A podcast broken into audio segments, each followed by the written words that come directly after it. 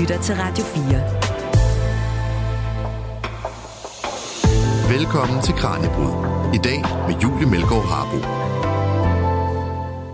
Når vi taler om design, så tænker vi ofte på noget lækker æstetik. Noget, der er smukt at kigge på. Vi forbinder design med noget positivt. Men design er også de intentioner, der ligger bag et bestemt design. Og i byrummet er design noget mere komplekst end bare, hvad der er visuelt tiltalende. Der findes design, der er skabt til at skubbe bestemte samfundsgrupper væk, eller design, der overser nogle borgers behov. Og det skaber et offentligt rum, der ikke er lige for alle. I dag skal vi udforske den mere skjulte side af design i vores byer, hvor både designmæssige beslutninger og juridiske benspænd kan gøre det svært for nogen at være i de rum, der ellers skulle være til for os alle. Så hvad er det for nogle designmæssige barriere, der bliver sat op i byrummene? Hvem er det, som det her rammer, og hvilke konsekvenser har det? Og kan vi overhovedet drømme om at designe et byrum, der byder alle velkommen? Det undersøger vi i dagens program. Mit navn er Julie Melgaard Harbo. Velkommen til Kranjebrud. Du lytter til Radio 4. Og med mig i studiet, der har jeg Ole B. Jensen, der er professor ved Institut for Arkitektur og Medieteknologi ved Aalborg Universitet, og som altså har specialiseret sig i byteori og urbant design. Velkommen, Ole. Tak. Og måske vil du starte med helt kort lige at fortælle, hvad det her er, vi skal tale om i dagens program. Altså, hvad er ekskluderende design for noget? Ja, altså man kan sige, som du selv sagde i indledningen, at ekskluderende design er jo en særlig form for design. Altså det er i virkeligheden en, en øh, øh hvad skal vi sige, den del af design, som, som virker lidt modsat det, der sådan intuitivt forbindes med design. Ikke? Altså at det, øh, design er... Øh, jeg står med en fin kop her, ikke? den er designet, så den holder på kaffen, og den ser lækker ud og sådan noget. Så, så, øh, så ekskluderende design er, er design, som på en måde både på det sådan begrebsmæssige plan øh, giver et lille benspænd oven i hovedet på de fleste. Øh, altså design, der ikke vil det gode. Altså, øh, og når man så går ned og ser, hvad det egentlig handler om, jamen, så handler det om, at øh, det er design, der er skabt med henblik på at holde øh, bestemte former for grupper eller bestemte former for adfærd væk fra bestemte steder. Øh, så det er sådan øh, den korte fortælling. Ikke? Og hvor møder vi så den her type design? Altså, hvilke eksempler har vi, som øh, folk måske vil kunne genkende på det her ude i byrummet, som de måske engang har tænkt over, er der? Der, der er mange eksempler, men det er faktisk rigtigt, at noget af det, der, der er lidt interessant også i, øh, i det forskningsprojekt, som vi laver omkring øh, ekskluderende design, det er, at øh, såkaldt almindelige mennesker, hvis I kan se mine, mine øh, gåsøjne her, de, øh, de jo, eller os alle sammen, vi ikke nødvendigvis lægger mærke til det. Øhm, hvis man går rundt og leder efter et sted at sove om aftenen, og man ikke har nogen penge, øh, og det bliver mørkt, og, og man ikke har noget sted at bo, så er man meget opmærksom på, øh, er bænken skrå? Er der sat et armlæger på midten? Øh, er der sat et gitter eller et stålapparat på? Er der øh, det som mest danske eksempler med, eller er der som i udlandet sat pigge op under i betongen, hvor man så ikke kan sidde ind under sådan en lille lag øh, del osv. Så, så vi ser det øh, både i øh, sådan øh, private eller semi-private områder som øh, shopping malls og, og sådan nogle steder, og så ser vi det ude i de, øh, i de offentlige byrum, øh, hvor at øh, det typisk vil være sådan enten de der, altså bænken er et af, et af altså det, er, det er ligesom paradeeksemplet, ikke? at det er en af dem, hvor man, øh, fordi den er god at ligge på, den er meget til, at man øh, kan gøre hvile, ikke? Og, og når man angriber den på en bestemt måde designmæssigt, så kan man gøre den umulig for den idé, ikke? For, den, for den målsætning, så at sige. Så vi ser det mange steder, men pointen er faktisk, at vi næsten ikke ser det. Ikke? Ja, jeg synes, det var sjovt, når, man, når vi næsten ikke ser det, for eksempel i tilfælde af den her bænk, hvis ikke man selv er hjemløs, at, øh, at man ikke øh, lægger mærke til det, men du fortalte mig alligevel, inden vi begyndte her, at, at alting taler, at designet taler, en bænk eller en dør, den taler. Hvad mener du med det? Jamen, det er selvfølgelig en, øh, en, en altså, det er en metafor, ikke? men, men der er et stykke kommunikation i vores, øh, vores artefakter, vores, øh, vores materielle ting, vores objekter. Øh, når jeg tager fat i den her kop, så... Øh, jeg vil aldrig købe den her kop, for den har ikke en hank. Men det er, fordi jeg godt kan lide, at der er en hank på min kop, men jeg forstår godt, hvordan jeg skal håndtere den alligevel. Ikke? Øh, jeg tager fat i den, og så, så, og så, så den har et, et, et design, og hvis nu den havde været dobbelt så stor, og min lille hånd, kontorhånd her, så havde jeg ikke rigtig... Så, så, så, så objektet eller tingen taler egentlig til mig, men på, primært med det formål, jeg har for øje. Ikke? Det vil sige, at jeg rækker ud og tager fat i koppen. Det vil sige, at bænken taler til mig, og så vil jeg være lidt øm i ryggen og så videre, eller kunne det ikke være fedt lige at sidde og kigge, eller hov, der kom en sms, jeg sætter mig lige ned. Altså, så det er et formål, så vi, har, vi går rundt i verden og vil nogle ting. Vi har formål med det, vi gør. Ikke? Vi kan også godt dalle rundt og være lidt formålsløse, men så, hov, der står en bænk, jeg sætter mig ned, fordi jeg har en, for, en forståelse af og en forhåndsviden om, at bænke er nogen, man kan sidde på. Ikke? Så, øh, så når jeg siger, at design og tingene taler til os, så er det egentlig fordi, at de, hvis de er godt designet, så, øh, så forstår vi um, u, sådan intuitivt, hvad det er, de kan, og hvad vi kan bruge dem til. Øh, der er en berømt amerikansk øh, designteoretiker, der hedder Don Norman. Han samler på det, når han kalder Norman Doors. Og det er, at folk sender billeder til ham af døre, øh, specielt dørhåndtag, som de ikke fatter. Altså det der med, at man skubber til en dør, der skal trækkes i. Ikke? Ja, man, altså, hvor, hvor det intuitive element ligesom er gået fløjten. Øh, og det, der sker der, det er jo, at hop, så bliver man pludselig opmærksom på døren. De flæreste tænker over døren. Der er nogle få, der tænker, ej, hvor det lækker døren til. Ikke? De fleste de bruger det bare, fordi at formålet er at åbne døren og gå videre og komme ind eller ud. Ikke? Så den der form, formålsrettighed, det er i virkeligheden den, der gør, at når vi går rundt i byen i et miljø, så scanner vi sådan, og det foregår meget ubevidst det her, ikke? for vi er i gang med at tænke på, hvad skal vi have til middag, eller det var en dødkedelig forelæsning eller noget andet. Og så øh, skal vi over vejen, og så går vi derhen, hvor, hvor fodgængerfeltet er. Og så, altså, så, så den måde, vores materielle verden er, er designet på, den henvender sig til os. Øh, og i den forstand, kan man sige, taler den til os. Og de her, for eksempel de her bænke med pigge eller skæve bænke, hvordan taler de så til en hjemløs? Jamen de taler, og det er, det er jo det interessante, fordi øh, at, at det er i virkeligheden meget fysik jo, altså. Øh, fordi øh, en bænk er typisk, øh, sådan standardbænken i hvert fald, er jo sådan en relativt flad øh, horisontal indretning i en eller anden højde, som man kan sidde på eller ligge på. Og det der sker, når man, når man, sådan, når man laver en vinkel på bænken og tilter den, det er, at hvis man, hvis man vinkler den tilstrækkeligt meget, så sørger tyngdekraften for, at en krop, der vil ligge på den, den triller af. Ikke? Og det vil sige, at så kan man øh, gøre bænken umulig for det formål at ligge ned og sove for eksempel. Og det, øh, i stedet for at sætte et stort skilt op, eller sætte en betjent op, eller et eller andet, der skal holde øje i en vagt, eller sådan noget, så kan man simpelthen dreje bænken på sådan en måde, så dens fysiske design gør det, det formål, som gadesoveren havde, umuliggør det formål. Og der kan man så sige, at øh, hvis jeg bare skal sidde fem minutter og vente på bussen, eller sidde nyde udsigten osv., så er en skråbænk faktisk ganske udmærket til formålet. Ikke? Så der, øh, den taler ikke til mig på den måde. Øh, men hvis jeg skal sove eller ligge ned osv., så, så øh, ved jeg godt efterhånden, hov, den dur heller ikke. Og når der er hul i den der, og der er sat armlænger på midten, der kan heller ikke være. Så der vil man sige, folk der går rundt i byen og leder efter sted at sove, de øh, hører nogle lidt andre ting fra tingene, end, end os, der ikke gør. Og det er jo ikke kun, det er jo ikke kun hjemløse, øh, der oplever det her. Det er jo ikke kun i det fysiske byrum øh, på bænke og så videre. Det er jo for eksempel også øh, digital eksklusion.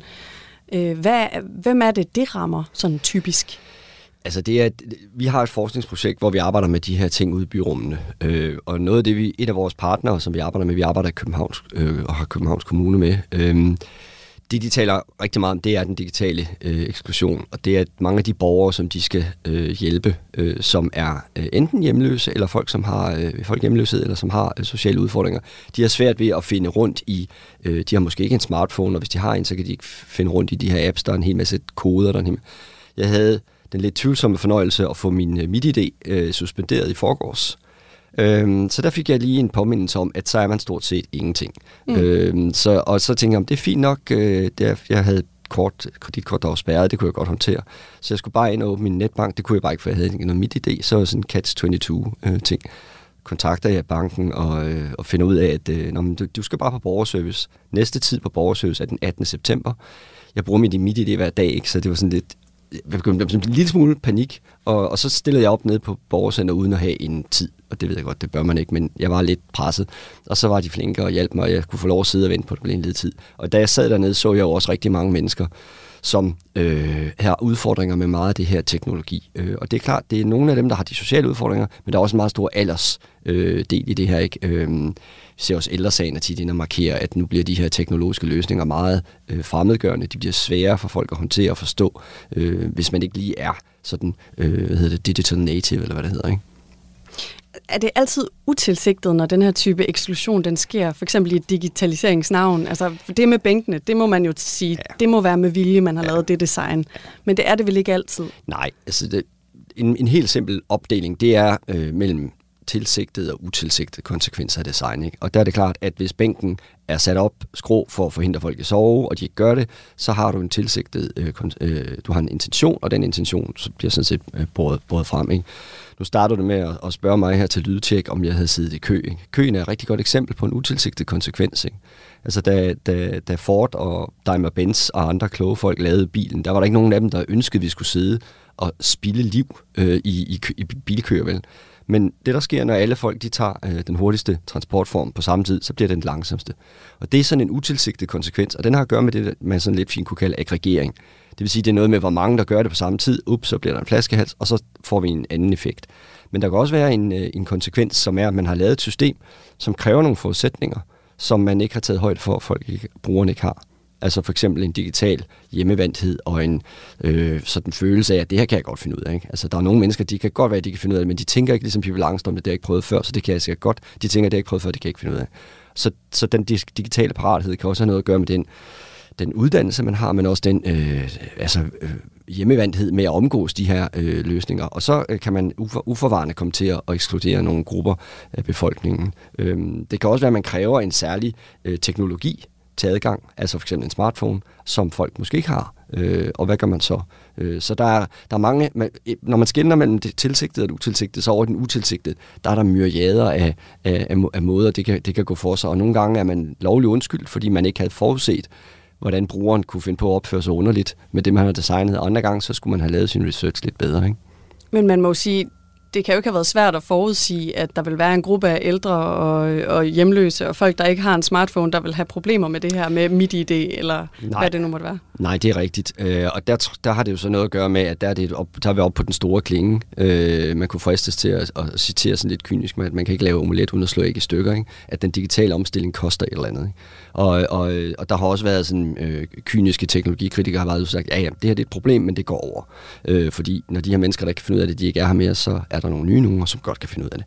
Men det er klart, det er jo ikke en særlig humanistisk og empatisk øh, og inkluderende indstilling til tingene. Øh, nogle gange sker der nok også det, at vi får øh, rullet system ud. Nu snart, altså MIDI, det er jo et kæmpe system, ikke? Altså ja. nu, så, og der må man sige, at, øh, at øh, det skal ud i alle kroge af velfærdsstaten øh, og, og, og, og andre steder også, ikke? Øh, så der er virkelig mulighed for, at, der kan, at der kan være nogle utilsigtede konsekvenser, når man ruller sådan noget stort noget ud. Øh, omvendt så er der jo en kæmpe jeg sad og filosoferede lidt, da jeg ventede på borgerservice, om hvor, hvor få mennesker der egentlig er. Altså, der var ikke nogen derude, Altså, det var, altså, der, folk, der, der sad nogle sagsbehandlere inde bagved, og så var der stort set ikke rigtig nogen, vel? Altså, fordi det, en sådan digitaliseret forvaltning, den er jo lige så langsomt øh, frigjort for menneskelig arbejdskraft, hvis man kan sige sådan. Hvor udbredt, hvis man ikke har tænkt over før, at, at bænke kan øh, tale til nogen og sige, du er ikke velkommen her, øh, hvor, hvor udbredt er den her type design? Ja, det er et af de spørgsmål, vi rigtig tit får, som vi jo faktisk ikke rigtig har kigget på. Fordi det vi har gjort, man kan som forsker kan man ligesom angribe to niveauer. Man kan angribe det generelle og gå rundt og tælle og finde ud af, hvor det udbredt er noget, eller man kan dykke ned i detaljen og finde ud af, hvordan virker det. Og det her forskningsprojekt, som vi laver, øh, der er finansieret af Velux om ekskluderende design, det har været med henblik på det sidste, altså at gå ned i detaljen. Så vi har været med gadesårene rundt, og de har peget ud, og vi har talt med dem om, hvordan oplever du det, hvordan føler du det, hvordan føles det, også rent fysisk. Der er nogle eksempler på, når busskuer, de har vind, der kommer ind, fordi at, at det er ikke fordi, man ikke kan finde ud af at samle de her vinduer. Det er fordi, at hvis de står en lille smule fra de her glasstykker i, så skabes der en lille turbulens, som gør, at det er fint at sidde der fem minutter, men du kan simpelthen ikke sove, og så bliver det iskoldt. Øhm, så, så man kan sige, at, øh, at, øh, at det er jo sådan en kvalitativ undersøgelse af, hvordan føles det, hvordan opleves det, med udgangspunkt i, hvordan mennesket, subjektet, individet ligesom føler det her, henvender sig på dem, hvordan taler ting til hvordan man mærker det. Ikke? Det andet, det er så, jamen, hvor meget er der? Er der? Altså, øh, og vi ved, der er meget, men vi har ikke talt det, vi har ikke været rundt og tælle det. Og vi ved også, det er fortrinsvis i, i de større byer. Det er jo derfor, vi arbejder primært i, i København. Og vi skal tale lidt om, øh, om, hvordan det opleves her om lidt. Mm. Til Kranjebrud på Radio 4. Og vi har allerede talt lidt om, hvem det er, der bliver ramt af den her type design, øhm, som man blandt andet kan finde på offentlige steder rundt omkring i byrummet. Men jeg kunne godt tænke mig at dykke lidt længere ned i det. Nu var du allerede ved at tage fat på det selv, nemlig hvem det er, der rammes, og hvordan, det, hvordan de rammes, hvordan det føles, og hvad dem, som det her henvender sig til. Øhm, så den her gruppe af hjemløse, hvis vi kunne tage fat på dem, for det er dem, I har brugt meget i jeres forskning, mm. hvordan, hvad beskriver de Øh, hvordan beskriver de, de oplever det her, når der for eksempel er et busskur, der ikke benyttes om natten, som de kunne bruges, øh, bruge til at sove i, men man har designet det, så der er de her øh, sprækker i ruderne, som gør, at der er vind, som gør det meget ubehageligt at sove her. Hvordan oplever de det? Jamen, de oplever det på en måde, som, og det er jo så et af vores opgaver som forskere, det er både at dokumentere, øh, hvad der foregår osv., men også at prøve at sætte nogle begreber på, øh, hvad man kunne, hvordan man kunne tale om det her. Øh, og jeg den måde, som de fortæller om det på, den har vi sammenfattet egentlig i et begreb, som vi kalder afvisningsatmosfære. De fleste af os kender ordet atmosfære, ikke? Øh, vi er enige om, det findes, det er bare super svært at beskrive, men øh, nogen synes, det var en fed fest, andre kede sig helt vildt, eller det var et spændende møde og sådan noget. Så atmosfæren er noget, der er imellem os. Det er, en, det er sådan en stemning, som vi fanger flygtigt øh, og som vi dårligt registrerer nødvendigvis kognitivt og, og bevidst, men, men den virker på os. Ikke? Øhm, lige pludselig kan en super hyggelig atmosfære blive meget, meget det modsatte, alt afhængig af, hvis der sker noget, eller bliver sagt noget osv. Så det er sådan noget meget, meget flygtigt og fint. Øh, og det, der er pointen med afvisningsatmosfære, begrebet, det er, at øh, vi kan øh, høre på vores, øh, altså på de folk, vi har talt med, og vi kan også se, hvordan, øh, hvordan øh, når de her det, at vi går du, rundt i, går du rundt i byen og leder efter det her sted at sove, og tingene ligesom taler til dig og siger, nej, der kan du ikke sove, nej, gå videre. Og så Lige så langsomt, så får du fornemmelsen af, hov, her hører jeg jo ikke til. Og det er i virkeligheden øh, lige så slemt, eller måske værre, end den her umiddelbare problemstilling med, oh, hvor skal jeg lige sove her konkret i aften og i nat. Ikke? Det er, at over tid, så får man en øh, form for benægtelse af at være medborger, af at høre til, af at være menneske.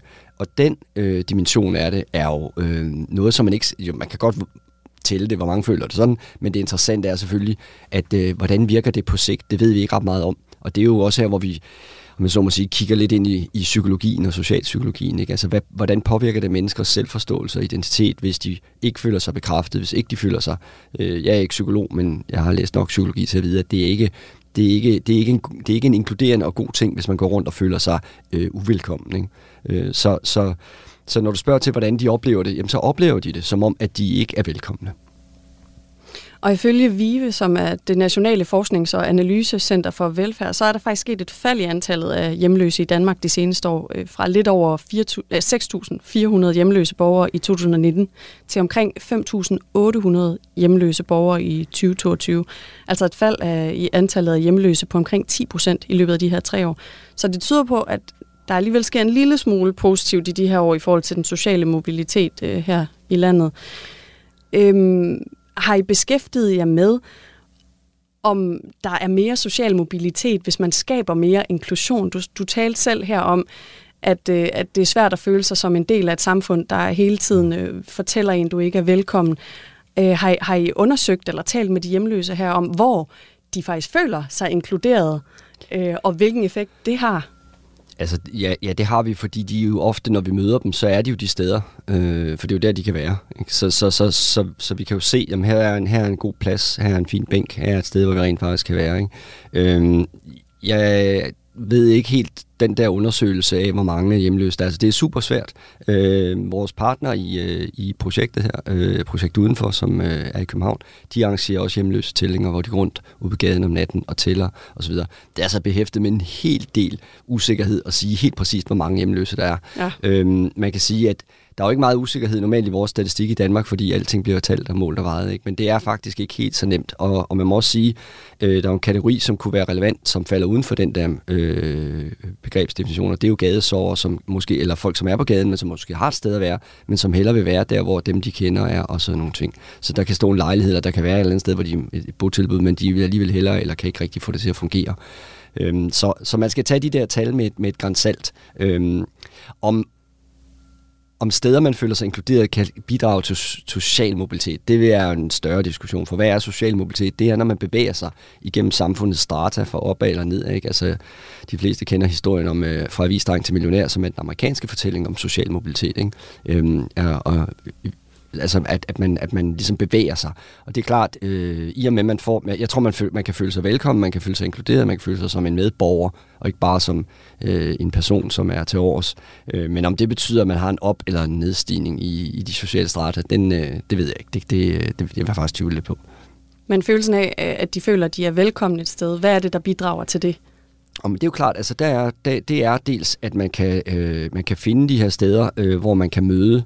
Øh, altså det, som er vigtigt at forstå, når man er gadesår eller hjemme, folk med en personlig hjemløshed, og som er anderledes end for os, der, de fleste af os, der ikke er det, vi har et hjem, som vi kan taste ind på en GPS. Øh, det er et koordinat, det er et sted, det er sådan et lidt fint ord, så det er sedentært. Det vil sige, det, det, det flytter sig ikke rundt, vel?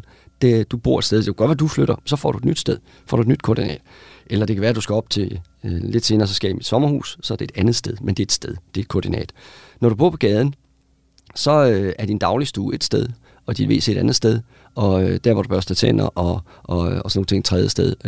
Og det vil sige, at du bor i et netværk på en måde.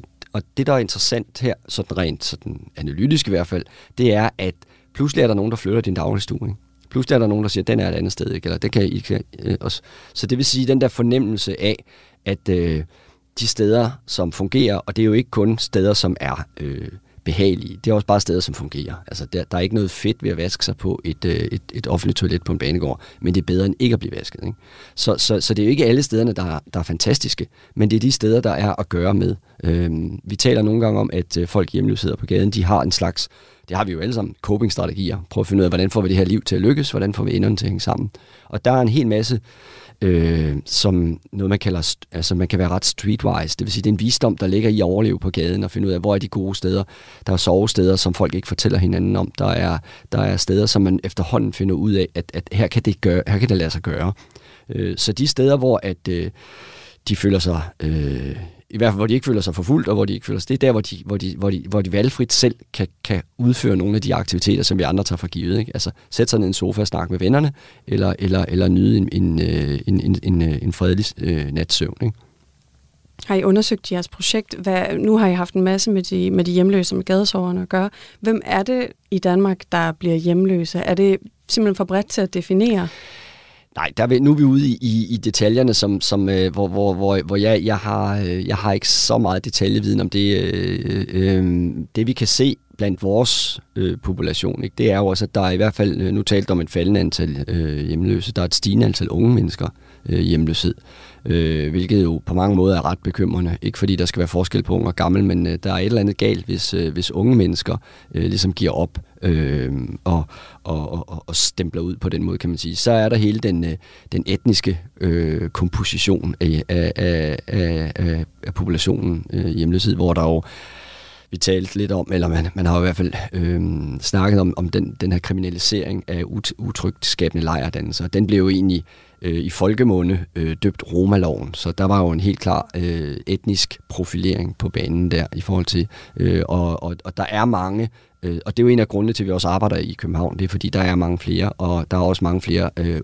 som ikke er danskere. Øh, og der er, øh, vi, der er, der er somali, der er øh, Roma, og der er, øh, altså, så er der øh, folk fra, fra Østeuropa, som er mere sådan, øh, som, som har statsborgerskab og den slags ting. Altså, så det er en ret, det er en ret blandet landhandel.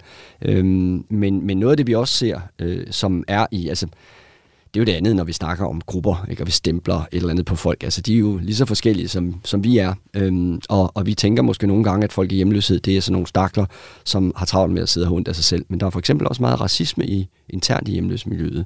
Altså, der er, der er hakkeorden, der er øh, grupper, som, som, øh, som bestemmer, og grupper, som ikke bestemmer.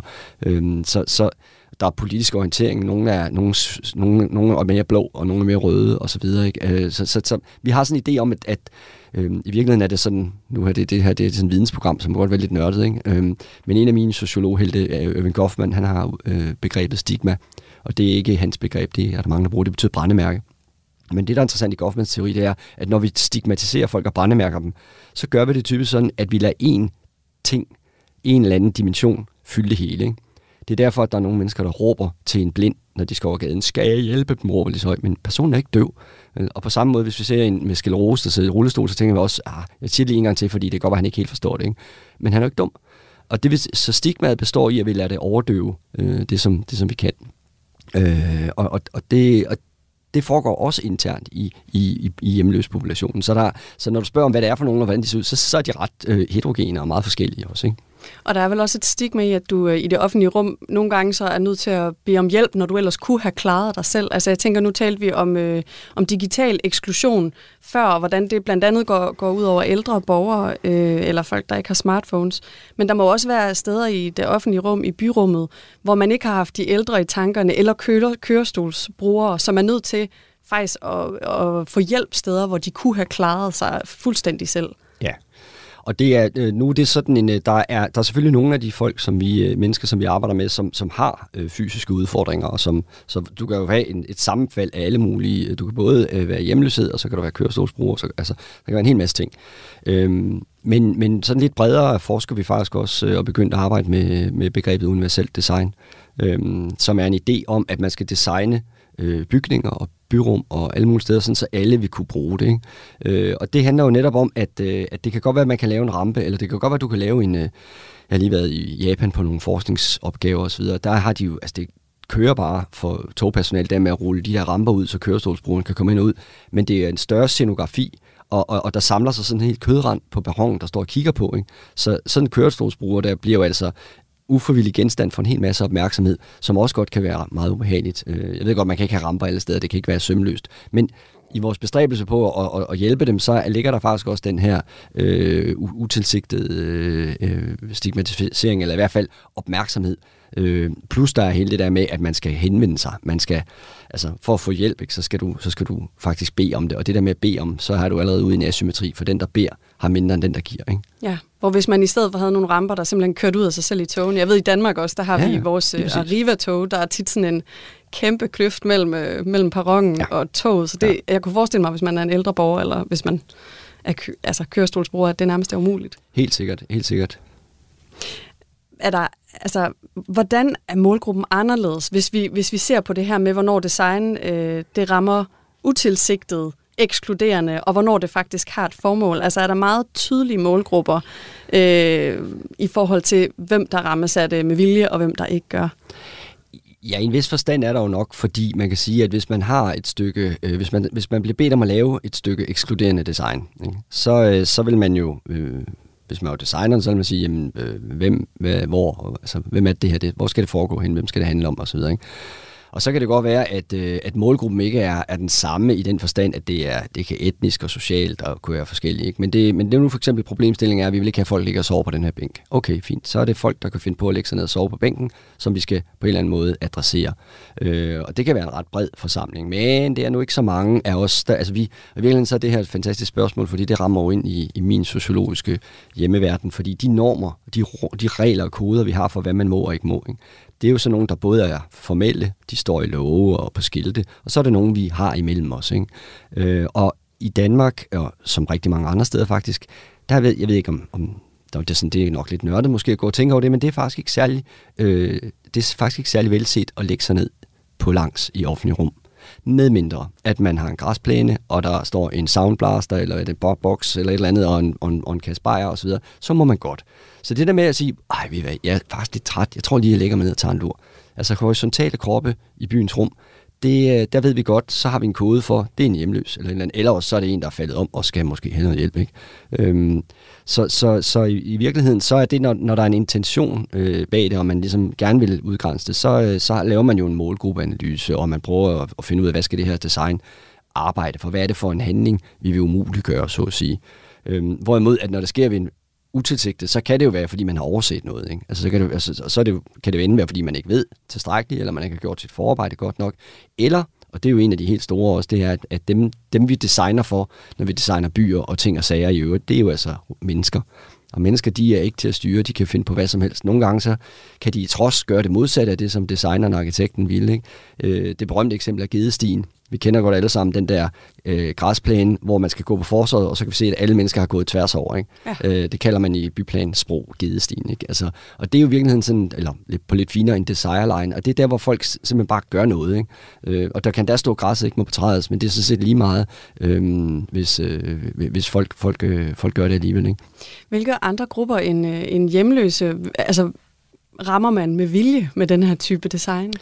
Ja, man har jo, øh, der har jo kørt rigtig meget debat her øh, i det offentlige, øh, på, på sociale medier jo ikke mindst, øh, omkring det med lyd, øh, og de her øh, nye stykker øh, afskrækkende musik, som bliver spillet på nogle, øh, på nogle øh, øh banegårde. Øhm, jeg ved ikke, om det er rigtigt, men der var en, der fortalte mig, at det der stykke musik, som bliver spillet over i, faktisk så vores phd studerende han har interviewet ham, der komponerede det, det bliver spillet på nogle forskellige øh, S-togstationer og så videre, og han skulle åbenbart have fået en hel masse hits på Spotify, så det er faktisk et ret stort, øh, fordi det er meget kort stykke musik, musik, som hele tiden kører i loop og så videre, ikke?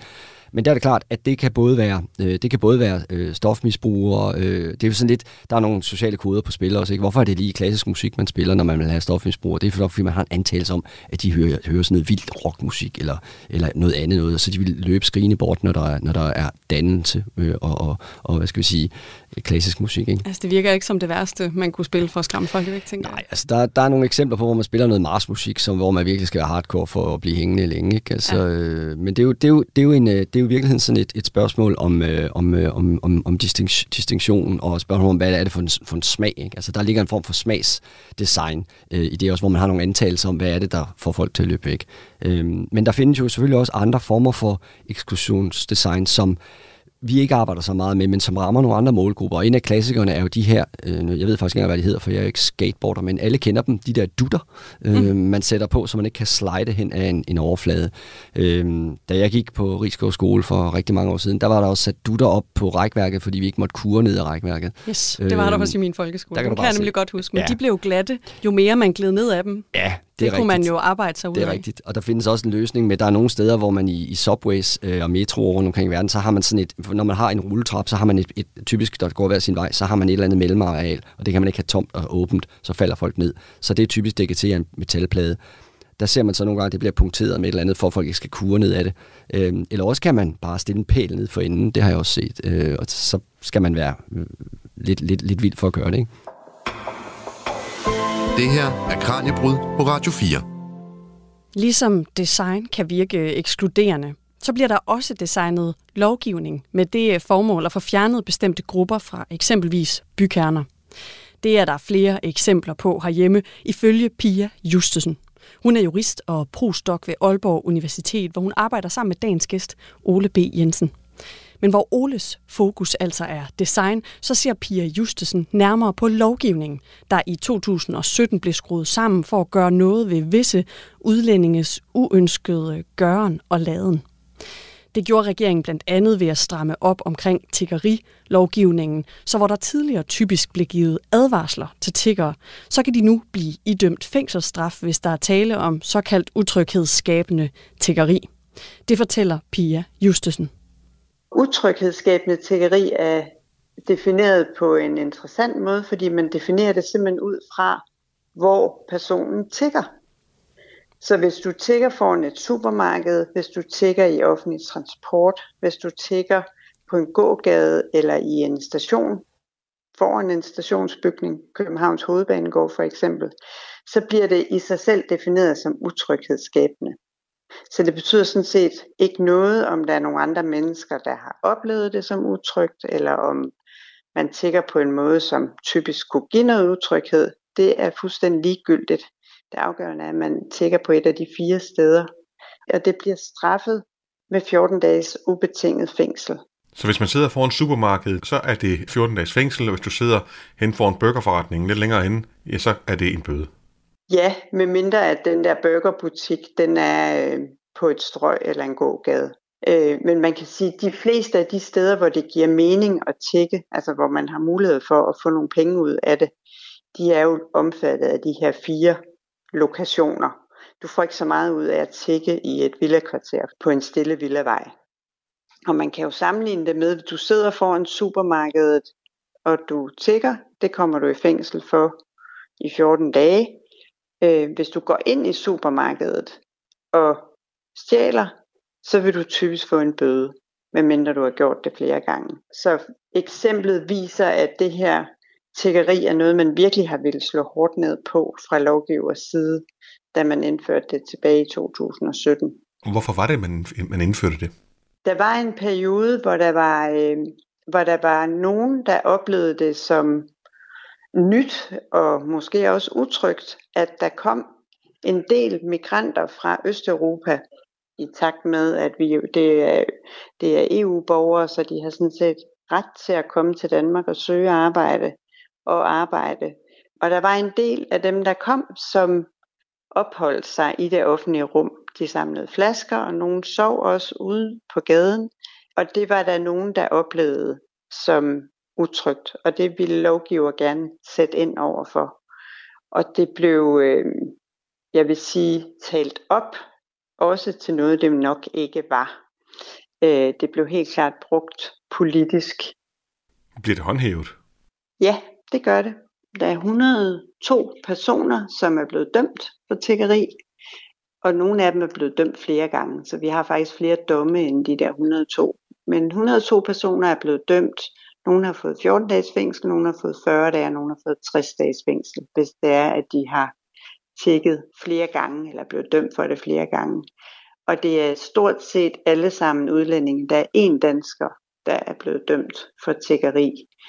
Næsten alle, der er dømte, er øh, fra Rumænien eller Bulgarien.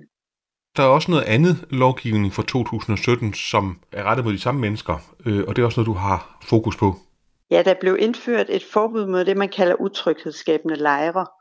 Og det betyder, at hvis du, øh, hvis du lever på gaden og sover for eksempel to-tre personer sammen, hvis, eller ved siden af hinanden, øh, ligger på liggeunderlag i soveposer, måske har noget mad stående ved siden af dig, eller, eller en taske, så vil politiet betragte det som en utryghedsskabende lejr. Og så får man en bøde, og man får måske også et zoneforbud, som betyder, at man faktisk ikke må opholde sig i den kommune, hvor man har forbrudt sig mod det her lejerforbud. Og igen er det jo også et forbud, som, som mest bliver håndhævet i forhold til udlændinge. Det er i hvert fald, vi kan se, at det stort set kun er udlændinge, der har fået de her lejerforbud. Da siden 2017 er der givet 557 lejerforbud, og 425 af dem er blevet givet til, til mennesker, der kommer fra Rumænien. Så det er igen mest rettet mod østeuropæiske migranter, som i, i perioder kommer til Danmark, og i den tid, de er og måske lever på gaden. Og det her zoneforbud er jo ret vidtgående, fordi det betyder, at hvis du nu kommer til Danmark for at samle flasker i København, og du får et zoneforbud, så må du altså ikke opholde dig i København, og så mister man så, udover at man har fået en bøde, så mister man egentlig også sit indkomstgrundlag. Så det er igen nogle ret vidtgående regler. Og jeg tror, det, altså det jeg vil sige om det her med, at man kalder det utryghedsskabende, det er jo også, at det godt være, at det primært er rettet mod og tænkt til at, være, at ramme udlændinge, som er i en periode i Danmark og som lever i hjemløshed. Men rigtig mange mennesker, som lever på gaden, bliver ramt af det. Fordi det er utrygt, når man hele tiden bliver betragtet som utryghedsskabende. Det, er, det skaber en bekymring for at lægge sig til at sove de steder, hvor man måske normalt vil lægge sig til at sove. Men det er ikke fordi, at de så ikke sover på gaden længere, eller, eller ikke tigger længere for den sags skyld? Altså det er, det er svært at have nogle præcise tal på, fordi vi laver den officielle hjemløse tælling i Danmark, den bliver lavet i februar måned. Og der er færre, der lever på gaden om vinteren. Det tyder på, at der måske er lidt færre, færre gadesover øh, i billedet også om sommeren, ifølge de officielle tal, men, øh, men vi ved det faktisk ikke præcist. Det fortalte Pia Justesen, jurist og postdoc ved Aalborg Universitet. Det her er Kranjebrud på Radio 4. Mit navn er Julie Melgaard Harbo, og vi er i gang med Kranjebrud, hvor vi i dag undersøger, hvordan design kan være andet og mere end æstetisk lækkerhed og smukke løsninger. Vi er nemlig i gang med at dykke ned i, hvad ekskluderende design det er. For selvom det måske ikke er noget, man er bekendt med eller har lagt mærke til i byrummet, så har det altså nogle ret virkelige konsekvenser for forskellige grupper af mennesker. Jeg har besøg af Ole B. Jensen, der er professor i byteori og urban design ved Aalborg Universitet. Og Pia Justesen, hun sagde her, at det stort set kun er udlændinge, der altså bliver ramt af den her nye lovgivning om lejre. Så hvordan har de hjemløse, I har arbejdet med i jeres projekt, øh, oplevet konsekvenserne af den her nye lovgivning? Altså har de kunne mærke det i deres hverdag, Ole? Altså, hvordan de helt konkret har, har kunne mærke det, øh, det ved jeg faktisk ikke. Øh, I forhold til, at øh, man kan sige, at tallene taler jo, som Pia også nævner her, taler jo deres eget sprog. Ikke? At, øh, at det har ikke været de, øh, de øh, etniske danskere, som, øh, som har, har... Og jeg tænker, der kan ligge en, der ligger formentlig en, øh, en, øh, en, en, en forskel i den måde, som de... Øh, øh, altså den, den måde, de sover på på gaden. Ikke? At, øh, at øh, øh, forholdsvis de her øh, fra Rumænien, øh, som kommer, de er allerede et sted, hvor de øh, føler sig udenfor. Ikke? Øh, de er et fremmed sted, de øh, holder sammen øh, på en anden måde, hvorimod de danske gadesover, de måske godt kan håndtere og være individuelle, individuelle gadesover. Og så er man jo per definition ikke en lejr. Øh, så så, så, øh, så det, kan, det kan formentlig skyldes det, hvis jeg sådan lige skulle, skulle, skulle skyde for hoften på det, ikke? at øh, og så kan der også være en, øh, en øh, jeg tænker, at, øh, at der kan være den her, øh, altså det er, jo, det, er jo, det er jo et socialt sammenhængsmoment, det at spise og, og sove sammen, øh, når man er et andet sted. Ikke? Og det er jo derfor den her lejr, den her camp, altså det er jo, lejre findes jo også sådan i den mere hyggelige fasong, ikke? hvor nu skal vi på lejr. Ikke? Og så, så, så er det en form for, for fysisk sammenhæng. Ikke? Og det er jo sådan en, ur, en urkraft, det her med at sidde rundt om, om, om lejrbålet, eller samles i cirklen og så videre. Ikke? Og, gøre, og det har også noget at gøre med tryghed. Det har noget at gøre med, hvordan man, øh, når man er på, i, øh, i, i, øh, udenfor, øh, uanset om det er på savannen eller, eller, eller i byen, ikke? Så, så, så rykker man sammen og danner den her øh, fysiske øh, enhed, som også giver varme og tryghed og en eller anden form for overskuelighed. Så måske det er blevet mere ensomt, øh, efter den nye lovgivning blev implementeret, kunne man forestille sig? Det kunne man forestille sig. Men jeg kunne godt tænke mig at spørge dig ind til, hvordan det ser ud andre steder i verden, det her. Altså, du har for eksempel brugt en del tid i øh, USA. Har de en anderledes tilgang til, hvordan man øh, for eksempel lader hjemløse vide, at de ikke er ønsket i det offentlige rum? Der findes mange forskellige måder, det er håndteret på i USA, og dels jo også fordi, at det er, øh, man har det føderale, så man kan have forskellige regler for, hvordan og hvorledes det foregår forskellige steder.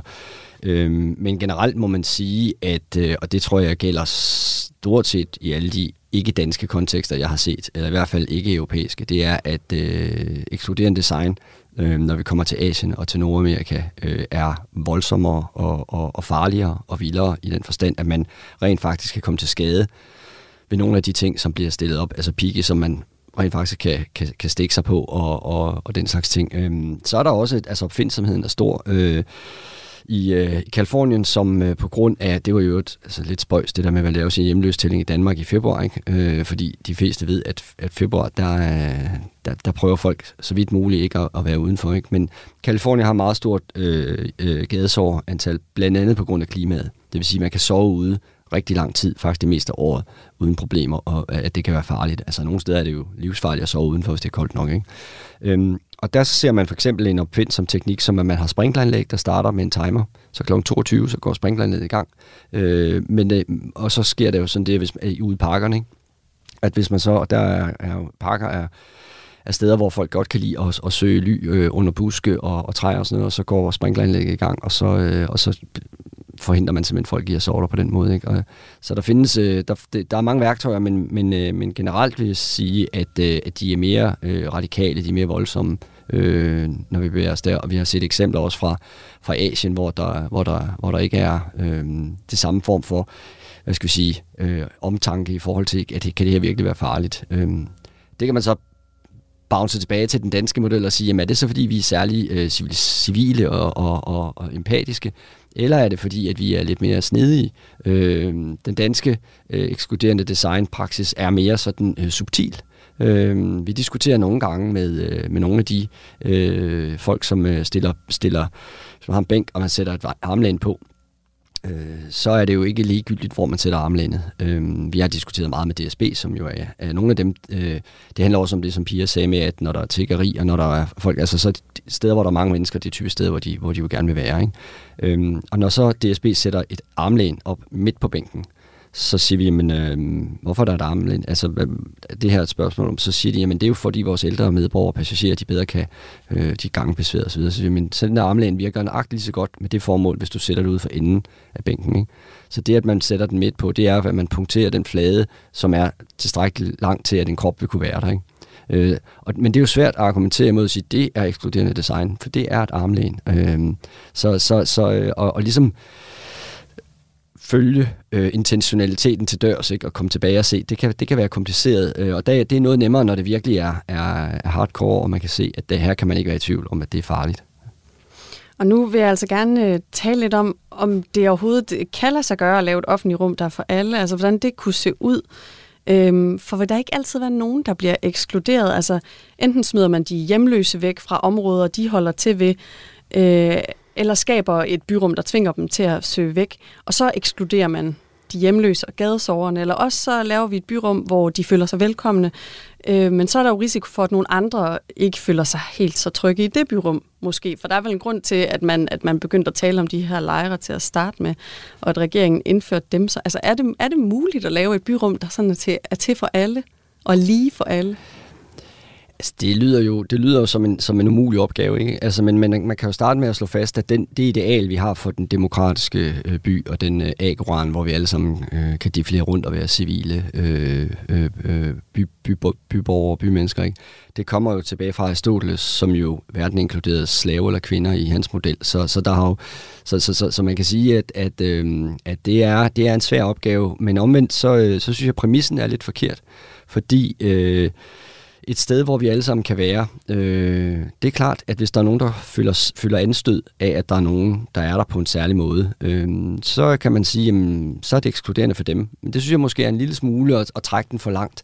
Øh, vi ser faktisk nogle gange, og jeg har også øh, set... Øh, øh, se citater af det, øh, at der er øh, ikke, ikke, ikke folk, som ikke er hjemløshed, men altså typisk forældre for eksempel, som trækker deres børn væk fra hjemløse, for de synes, de, de skal ikke se på dem, det er ubehageligt, og de skal ikke, altså, de bliver utrygge ved dem, ikke? Øhm, hvor det ligesom er forældrenes utryghed øh, på vegne af barnet, som, som ligesom bygger, og vi ved, altså, det er lidt ligesom, når man siger, at du skal ikke være bange for at gå til lægen, og det gør i hvert fald ikke ondt, og nu skal du, du skal ikke være bange, vel? Og jo flere gange vi siger sådan noget, jo mere får vi installeret, at man formentlig har god grund til at være bange, ikke? Øh, og det kan de fleste fra fem år op efter godt regne ud. Øh, så, så det der med at have et byrum, hvor vi alle sammen kan være der, øh, der kan man godt lave, øh, man kan for eksempel lave sådan, at øh, et, af, et af præmisserne, som vi jo ser i dag i øh, vores, øh, ja faktisk stort set hele verdens øh, urbanisering, det er jo, at når du har et offentligt rum, så bliver der mere og mere, der er betalings øh, krævende på en eller anden måde. Det vil sige, der, det kan godt være, der er en, et, et bord og en, bag, øh, og en stol, men så snart du er sat derned, så kommer tjeneren og siger, hvad skal du have, ikke? Øh, eller hvad skal du have? Så, så det vil sige, at øh, at stille bænke op og have sidefaciliteter og, og, og sådan noget i offentlig rum, hvor at der er ordentlig skygge og lys og mikroklima og udsigt og alt muligt andet. Altså, øh, italienerne er verdensmester i at lave nogle af dem, ikke? Men det er også, fordi de har kunstigt klima. Så jeg tror godt, man kunne lave dem, så vi alle sammen ville føle os tilpasse. Dog ikke sådan så vi kan slippe for, at der er vel nogen, der synes, at det er sørme ubehageligt at se på dem der. Øhm, men det er spørgsmål om den præmis, den egentlig ikke er sådan en lille smule imod argumentet, øhm, at man må tåle det, øh, når man nu er et sted, hvor vi alle sammen skal være. Ikke? Så hvor vil være nogle gode steder at starte, hvis man skulle tænke mere inklusion i byrummet? Altså det er bænkene for eksempel. Ja, altså de offentlige pladser er jo, er jo steder, og et sted, man kan starte, det er jo bænkene. Man kan starte med at lade være med at, at, at punktere fladen, så de kan, kan lægges på. Man kan starte med at lade være med at tilte dem så kan man øh, sørge for, at der er side. Øh, vores verdensberømte øh, arkitekt Jan Gehl, øh, som der også lige er øh, en del opmærksomhed omkring lige nu, der kører en tv-serie på Danmarks Radio. Øh, han pegede på for rigtig, rigtig mange år siden i sin forskning, at, øh, at noget af det, som mennesker øh, sælger allermest pris på øh, i byer, det er andre mennesker. Så du kan lave alt den fancy arkitektur, du vil, men hvis ikke der er nogen andre, så gider folk det ikke. Folk elsker at se på mennesker. Mennesker tiltrækker mennesker. Så øh, at lave byrum, hvor at øh, folk kan køre ophold, og det kan for eksempel være et, et, et godt eksempel, synes jeg, og det taler måske til de lidt gråhårede lyttere øh, som mig selv. Øh, jeg husker dengang, man havde de her sikringsrum rundt omkring i alle, i alle øh, ja, bunker, atomsikre bunker.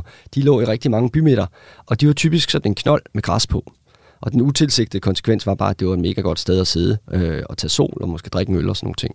Øhm, nu har man så fået dem fjernet, og nu er der kinesisk granit og, og, og, og andet vand og alt muligt andet. Men altså, finde nogle, så græs er, er totalt undervurderet materiale, når det kommer til, øh, hvad det kan. Også fordi, at det er så åbenbart, at en flade med græs kan bruges til alt muligt. Ikke? Øhm, men den er tilgængelig, den er åben osv. Så, videre. så hvis man har nogle byrum, hvor at man trækker nogle af de der ting tilbage, som handler om, at det koster, og at det er fysisk umuligt at gøre ophold eller at, at lægge der osv., så er man da i hvert fald et stykke af vejen.